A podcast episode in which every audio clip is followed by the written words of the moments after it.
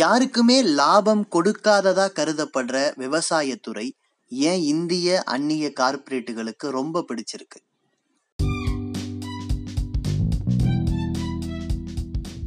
இது தோழர் ஒளியோடை நான் சிந்தன். வேளாண் சட்டங்கள் நிறைவேற்றப்பட்ட பின்னணியில் இருக்கக்கூடிய அரசியல் பொருளாதாரம் என்னன்னு டி கே ரங்கராஜன் நிகழ்த்தும் உரையை தான் நம்ம கேட்க போறோம்.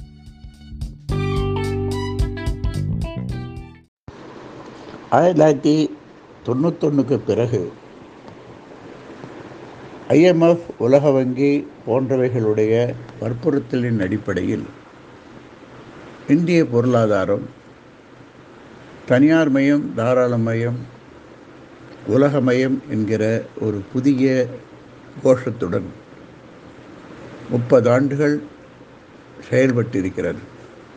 குறிப்பாக பொருளாதார மாற்றத்தை செய்து உலக முதலீட்டை ஈர்ப்பதிலும் தனியார் மூலதனத்தை வளர்ப்பதிலும் இந்திய முதலாளிகளை உலக முதலாளிகளாக மாற்றுவதிலும் இந்த முப்பது ஆண்டுகளில் இந்திய அரசு வெற்றி பெற்றிருக்கிறது. முதலாளித்துவம் வளருகிற பொழுது தன்னை சுற்றி ஒரு பகுதி மக்களையும் இணைத்துத்தான் வளரும் என்பது முதலாளித்துவத்தினுடைய நீதியில் ஒன்று. கடந்த முப்பது ஆண்டுகளில் பெரு பல பகுதி மக்கள் உயர்கல்வி பெற்றிருக்கிறார்கள் வெளிநாடு சென்றிருக்கிறார்கள். கல்வியினுள்ளே வாய்ப்புகள் ஓரளவுக்கு அகற்ற அகன்றிருக்கிறது. குறிப்பாக இடஒதுக்கீட்டின் காரணமாக ஒரு சிறு பகுதி பலனையும் பெற்றிருக்கிறது என்பதில் மாற்று கருத்து யாருக்கும் இருக்க முடியாது. தொண்ணூத்தொன்னில் ஏற்பட்ட நெருக்கடியிலிருந்து மீண்டதைப் போல பொருளாதாரம் மீண்டதைப் போல ரெண்டாயிரத்தி இருபதாம் ஆண்டு ஏற்பட்டிருக்கக்கூடிய நெருக்கடி மிகப்பெரிய மீட்சியை நோக்கி நாடு நகரும் என்கிற எண்ணம் பல பொருளாதார நிபுணர்கள் மத்தியிலே உலாவிக் கொண்டிருக்கிறது. இந்திய பொருளாதாரம் ஒருவேளை எட்டு புள்ளி ஏழு சதவீதம் வளரும் என்று சொன்னால் இது உண்மையிலேயே ஒரு மிகப்பெரிய அளவுக்கு இந்திய பொருளாதாரத்தை வளர்க்கும் என்று அவர்கள் கருதுகிறார்கள். பொருளாதார பத்திரிகைகளில் அப்படித்தான் எழுதுகிறார்கள். ஆக ஒரு நெருக்கடி என்பது அதிலிருந்து மீள்வதற்கு முதலாளித்துவம் எப்பொழுதுமே உழைப்பாளி மக்களின் மீது குறிப்பாக கருத்தாலும் கரத்தாலும் பாடுபடக்கூடிய மக்களின் மீது தொடர்ச்சியான தாக்குதலின் மூலமாகத்தான் முதலாளித்துவம் வளர முடியும். பொருளாதார சீர்திருத்தத்தை மேலும் எடுத்துச் செல்வதற்கு தொழிலாளி வர்க்கத்தினுடைய நலன்களில் கை வைப்பதின் மூலமாக தொழிலாளர் சட்டங்களை எல்லாம் மாற்றுவதன் மூலமாக ஒரு தாக்குதலை தொடுப்பதற்கான ஒரு மிகப்பெரிய பணியை மோடி அரசாங்கம் செய்து கொண்டிருக்கின்றது. பொதுவாகவே அரசனுடைய கொள்கையை ஒட்டித்தான் நீதித்துறையும் நிர்வாகத்துறையும் செயல்பட முடியும். அரசனுடைய பொருளாதார கொள்கை முற்போக்காக இருக்கிற பொழுதுதான் நீதித்துறையும் நிர்வாகத்துறையும் தன்னுடைய பணியை மக்களுக்கு சாதகமாக செய்ய முடியும். அரசனுடைய பொருளாதார கொள்கை ஒரு சிறு பகுதி பெரும் முதலாளிகளுக்கு சாதகமாக இருக்கிற பொழுது நீதித்துறையும் நிர்வாகத்துறையும் அவர்களுடைய நலனை பாதுகாக்கக்கூடிய பணியிலே ஈடுபடுவது என்பதுதான் வர்க்க ஆட்சி என்று புரிந்து கொள்ள வேண்டிய ஒன்று. கடந்த ரெண்டாயிரத்தி பதினாலாம் ஆண்டிலிருந்து அல்லது ஆயிரத்தி தொள்ளாயிரத்தி தொண்ணூத்தொன்னில் இருந்தே ஆளும் வர்க்கம் அந்த பணியிலே வெற்றி பெற்று கொண்டிருக்கிறது. தொற்று நோய்க்கு பிறகு உலக பொருளாதாரம் கடுமையாக பாதிக்கப்பட்ட பிறகு எப்படிப்பட்ட வளர்ச்சியை நோக்கி செல்ல வேண்டும் என்பதற்கான விவாதங்கள் சர்வதேச ரீதியாகவும் தேசிய ரீதியாகவும் நடந்து கொண்டிருக்கிறது. எப்படி வளருவது? யாரை சுரண்ட முடியும்? என்று பார்க்கிற பொழுதுதான் இந்தியாவினுடைய விவசாயம் என்பது நாம் கை வைக்க வேண்டிய மிக முக்கியமான இடம் என்பதை ஆளும் வர்க்கம் முடிவெடுக்கிறது. விவசாயம் என்பது இந்தியாவினுடைய ஜிடிபியில் இருபத்தி மூணு சதவீதம். ஐம்பத்தொம்போது சதவீதம் மக்கள் அதிலே வேலை பார்க்கிறார்கள். விவசாயமும் அதை ஒட்டி இருக்கக்கூடிய தொழில்களையும் இணைத்தால் இந்தியாவிலே எழுபது சதவீத கிராமப்புற மக்கள் அந்த தொழிலிலும் அதை ஒட்டிய தொழிலிலும் பணியாற்றி கொண்டிருக்கிறார்கள். எண்பத்தி ரெண்டு சதவீத விவசாயிகள் சிறிய நடுத்தர அல்லது மிக மிக குறைந்த நிலம் உள்ள விவசாயிகள். ரெண்டாயிரத்தி பதினேழு பதினெட்டு இந்திய நாட்டினுடைய தானிய உற்பத்தி என்பது இருநூற்றி எழுபத்தைந்து மில்லியன் டன். உலக நுகர்வோரில் இருபத்தேழு சதவீதம் நுகர்வோர்களை கொண்ட ஒரு நாடு. பதினாலு சதவீதம் இறக்குமதி செய்யக்கூடிய ஒரு நாடு உணவுப் பொருள்களை. இந்தியாவினுடைய பால் உற்பத்தி என்பது நூற்றி அறுபத்தஞ்சு மெட்ரிக் டன் ரெண்டாயிரத்தி பதினேழு பதினெட்டு கணக்குப்படி. நூற்றி தொண்ணூறு மில்லியன் ரெண்டாயிரத்தி பன்னிரெண்டாம் ஆண்டு கணக்குப்படி நம்முடைய நாட்டினுடைய கால்நடைகளுடைய எண்ணிக்கை இருக்கிறது. ஆக இவைகளில் உடனடியாக கைவிக்க வேண்டும் என்பதுதான் இந்திய ஆளும் வர்க்கத்தினுடைய தேவை அம்பானியினுடைய தேவை அதானியுடைய தேவை. அந்த தேவையை அவர்கள் பூர்த்தி செய்ய வேண்டும் என்பதற்காகத்தான் விவசாயத்தின் மீது சீர்திருத்தம் என்கிற முறையில் சட்டங்களை கொண்டு வருகிறார்கள். விவசாயத்தில் உடனடியாக மிகப்பெரிய சீர்திருத்தத்தை கொண்டு வருவதன் மூலமாக விவசாயிகள் பலனடைவார்கள். விவசாயிகளுக்கு கூடுதலான பணம் கிடைக்கும். விவசாயம் வளர்கிற பொழுது நாடு மேலும் வளரும் என்று பிரச்சாரம் செய்யப்படுகிறது. சீர்திருத்தம் என்கிற வார்த்தையின் மீது கம்யூனிஸ்டுகளுக்கு எப்பொழுதுமே கோபம் கிடையாது.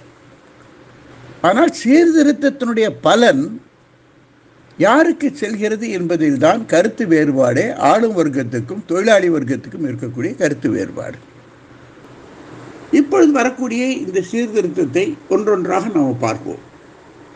இந்த விவசாய சீர்திருத்தம் முன்மொழிகிற நேரத்திலேயே பட்டினியில் இருக்கக்கூடியவர்கள் அரைகுறையான உணவு உண்ணக்கூடியவர்கள் உடல்நலம் குன்றி இருக்கக்கூடியவர்கள் என்பவர்கள் உலகத்திலேயே இந்தியாவில் அதிகம் என்பதை நாம் மறந்துவிடக்கூடாது. புள்ளிவர கணக்குப்படி அவர்கள் நூற்றி தொண்ணூறு மில்லியன். ஐம்பது சதவீத பெண்களுக்கும் அறுபது சதவீத குழந்தைகளுக்கும் இரத்த சோகை இருக்கிறது என்று சொன்னால் அந்த நாடு எப்படி உலகத்தில் தலை சிறந்த நாடாக மாறும்? இந்த கேள்விக்கு அரசுக்கு பதிலே கிடையாது. இதை விவாதிப்பதற்கும் அவர்கள் அனுமதிப்பதில்லை. நம்முடைய நாடாளுமன்றம் என்பது கொஞ்சம் கொஞ்சமாக சுருக்கப்பட்டு நாடாளுமன்றம் என்பது பெயருக்கு மட்டுமே இருக்கிறது. அது ரப்பர் ஸ்டாம்ப் போடக்கூடிய ஒன்றாக மாறி இருக்கிறது பாராளுமன்றம் நடக்கும் போ நடப்பதற்கு சில காலம் முன்னால் கூட ஒரு நாள் முன்னால் கூட ஜனாதிபதியின் மூலமாக அவசர சட்டத்தை முன்மொழிவதற்கான ஒரு ஏற்பாடு உள்ளது. இந்தியாவிலே ஜனாதிபதிக்கும் கவர்னருக்கும் அப்படிப்பட்ட ஒரு அதிகாரம் இருக்கிறது. ஆளுநர் திடீரென்று ஒரு அவசர சட்டத்தை போட முடியும். ஜனாதிபதி அப்படி ஒன்று செய்ய முடியும். இவையெல்லாம் மத்திய அமைச்சரவையினுடைய முடிவுடன் நடக்கக்கூடிய ஒன்று. இந்த அவசர சட்டம் என்பது ஒரு ஜனநாயக நாட்டுக்கு விரோதமானது என்பதை பண்டித நேரு காலத்திலிருந்தே சுட்டி காட்டப்பட்டு வருகிறது. அன்றிருந்த சபாநாயகர் மௌலங்கர் மௌலங்கர் கடுமையான முறையில் பண்டித நேருவுக்கு இந்த அவசர சட்டம் கொண்டு வரக்கூடாது என்று எழுதினார். அவசர சட்டம் என்பது ஜனநாயக உரிமைகளை பறித்து விடுகிறது. அவசர சட்டத்தை பரிசீலிப்பதற்கான வாய்ப்பு குறைந்து விடுகிறது. ஆகவே அவசர சட்டத்தை தயவு செய்து கொண்டு வராதீர்கள் என்று பல சபாநாயகர்கள் சுட்டிக்காட்டியிருக்கிறார்கள். மோடி ஆட்சிக்கு வந்த பிறகு ரெண்டாயிரத்தி பதினாலிலிருந்து இன்று வரை கிட்டத்தட்ட முப்பத்தோரு அவசர சட்டங்கள் கொண்டு வரப்பட்டிருக்கிறது இந்த அவசர சட்டங்கள் பாராளுமன்ற நிலையாணை குழுக்கெல்லாம் செல்லாது. நேரடியாக சபைக்கு வரும். தங்களுடைய பெரும்பான்மையை பயன்படுத்தி அதை நிறைவேற்றி விடுவார்கள். இது ஒரு ஜனநாயக விரோத ஒரு ஏற்பாடு. இந்த அவசர சட்டம் போடக்கூடிய அரசியல் சட்டங்கள் உலகத்திலேயே மூன்றே மூன்று நாடுகளில் தான் இருக்கிறது. இந்தியா பாகிஸ்தான் பங்களாதேஷ். நம்மை ஆண்ட பிரிட்டிஷ் அதற்கு இப்படி அவசர சட்டம் போடக்கூடிய ஏற்பாடே கிடையாது. ஒரு நாளாவது பாராளுமன்றத்தை கூட்டித்தான் விவாதித்து தான் எதுவும் எடுக்க முடியும். பாராளுமன்றத்தை கூட்டாமலேயே ஒரு ஆட்சி நடத்த முடியும் என்று சொன்னால் எதற்காக தேர்தல்? எதற்காக பாராளுமன்றம் எதற்காக சட்டமன்றம்? எதுவுமே தேவையில்லாத அளவுக்கான ஒரு சூழ்நிலையை மோடி அரசு இன்று வேகமாக அமுல்படுத்தியதனுடைய விளைவுதான் ஜூன் அஞ்சாம் தேதி அவர்கள் கொண்டு வந்த விவசாய மசோதாக்கள் ஜனாதிபதியினுடைய உத்தரவு. அது நாடாளுமன்றத்தில் எவ்வளோ அசிங்கமான முறையில் நிறைவேற்றப்பட்டது என்பது தொடர்ச்சியாக விவாதிக்கப்படுகிறது. அதற்கான ஆவணங்களும் அங்கே இருக்கிறது. இப்படிப்பட்ட சூழ்நிலையில்தான் இந்த விவசாய சட்டங்கள் நிறைவேற்றப்படுகிறது. இது மிக கடுமையான முறையில் எழுபது சதவீத மக்களை பாதிக்கிறது. இது நிறைவேற்றப்பட்டு அமுலாக்கப்படும் என்று சொன்னால் மேலும் வறுமை கோட்டுக்கு கீழே இருப்பவர்களுடைய எண்ணிக்கை அதிகமாகும். இரத்த சோகை உள்ளவர்கள் எண்ணிக்கை அதிகமாகும். எதிர்கால சந்ததிகள் என்பது மிக மிக பலகீனமான சந்ததிகளாக மாறிவிடும். அதே நேரத்தில் இந்த சட்டம் ஒரு நாற்பது ஐம்பது சதவீத மதியதர வர்க்கத்திற்கு உணவுப் பொருட்களை வழங்குவதற்கு இஷ்டத்துக்கு விலையேற்றி விற்பதற்கு வெளிநாடுகளுக்கு ஏற்றுமதி செய்வதற்கு இந்த நாட்டுடைய பெரும் முதலாளிகளுக்கும் பன்னாட்டு முதலாளிகளுக்கும் வகை செய்கிறது.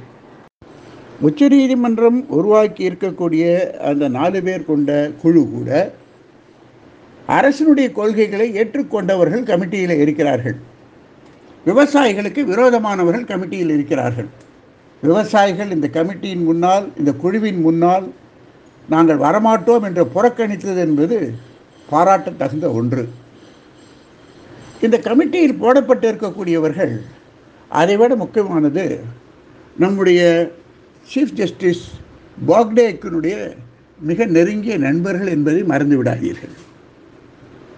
விவசாயிகள் குறிப்பாக பஞ்சாப் விவசாயிகள் ஹரியானா விவசாயிகள் இந்த அநியாயத்தை எதிர்த்து இடைவிடாது போராடி கொண்டிருக்கிறார்கள்.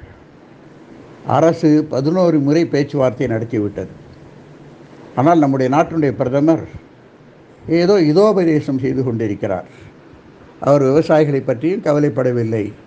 அவர் பேச்சுக்கும் நாட்டுக்கும் சம்பந்தமில்லாத ஒரு போக்கில் அவர் சென்று கொண்டிருக்கிறார் என்பதை பாரதிய ஜனதா கட்சியின் மீது அனுதாபம் உள்ளவர்கள் கூட இன்று உணரத் துவங்கி இருக்கிறார்கள் அடுத்தது மிக முக்கியமான ஒன்று கல்வி. சென்ற ஆண்டு மார்ச் இருபதாம் தேதியிலிருந்தே எல்லா கல்விக்கூடங்களும் மூடப்பட்டு விட்டது இன்று வரை அவைகளும் திறக்கப்படவும் இல்லை. ஒரு பெரும்பகுதி மக்கள் கல்வியிலிருந்து ஒதுக்கி வைக்கப்படுவார்கள் என்பதில் எந்த சந்தேகம் வேண்டாம். டெல்லியிலே நடந்த ஒரு ஆய்வில் இருபது சதவீத மக்கள் இருபது சதவீத குழந்தைகள் கல்வியிலிருந்து விலகி விடுவார்கள் என்று சொல்லப்பட்டிருக்கிறது. அதனுடைய பொருள் எதிர்காலத்தில் முறைசாரா தொழிலாளர்களாக அல்லது அத்தக்கூலிகளாக அவர்கள் மாறுவார்கள். அவர்களுக்கு கல்வி கிடையாது. தமிழகத்தினுடைய நிலை என்ன என்று நமக்கு தெரியாது. இந்தியாவினுடைய நிலைமை என்ன என்று நமக்கு தெரியாது. மேலும் மேலும் இந்த விவசாய சட்டங்களும் இந்த தொத்து நோய் வியாதிகளும் குழந்தைகளை எதிர்காலத்தில் பாதிக்கப் போகிறது என்பதை நாம் உணர வேண்டும். எதிர்கால சந்ததியர்களுக்கு கல்வி என்பது கடைச்சரக்காக போய்க்கொண்டிருக்கிறது அது இந்திய முதலாளிக்கும் பொருந்தும் ஆஸ்திரேலியாவுக்கும் பொருந்தும் அமெரிக்காவுக்கும் பொருந்தும். பெரும்பகுதி மக்கள் கல்வி இழக்கக்கூடிய ஒரு சூழ்நிலையை குறிப்பாக பிற்படுத்தப்பட்ட தாழ்த்தப்பட்ட மக்கள் கல்வி இழக்கக்கூடிய ஒரு சூழ்நிலையை உருவாக்கி இருக்கிறது. ஆகவே கல்வி என்பது அனைவருக்கும் அல்ல. கல்வி என்பது ஒரு பகுதி மக்களுக்குத்தான். இதுதான் இதிகாச காலத்திலிருந்தே வரக்கூடிய ஒன்று.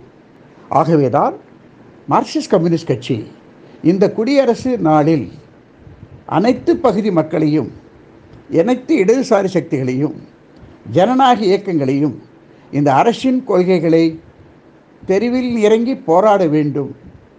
ஜாதி வேற்றுமை இல்லாமல் மத வேற்றுமை இல்லாமல் ஒற்றுமையை கட்டுவது என்பது ஒன்றேதான் இன்று பிரதான கடமை என்பதை நாம் சங்கல்பம் ஏற்க வேண்டும் என்று கேட்டுக்கொள்கிறோம்.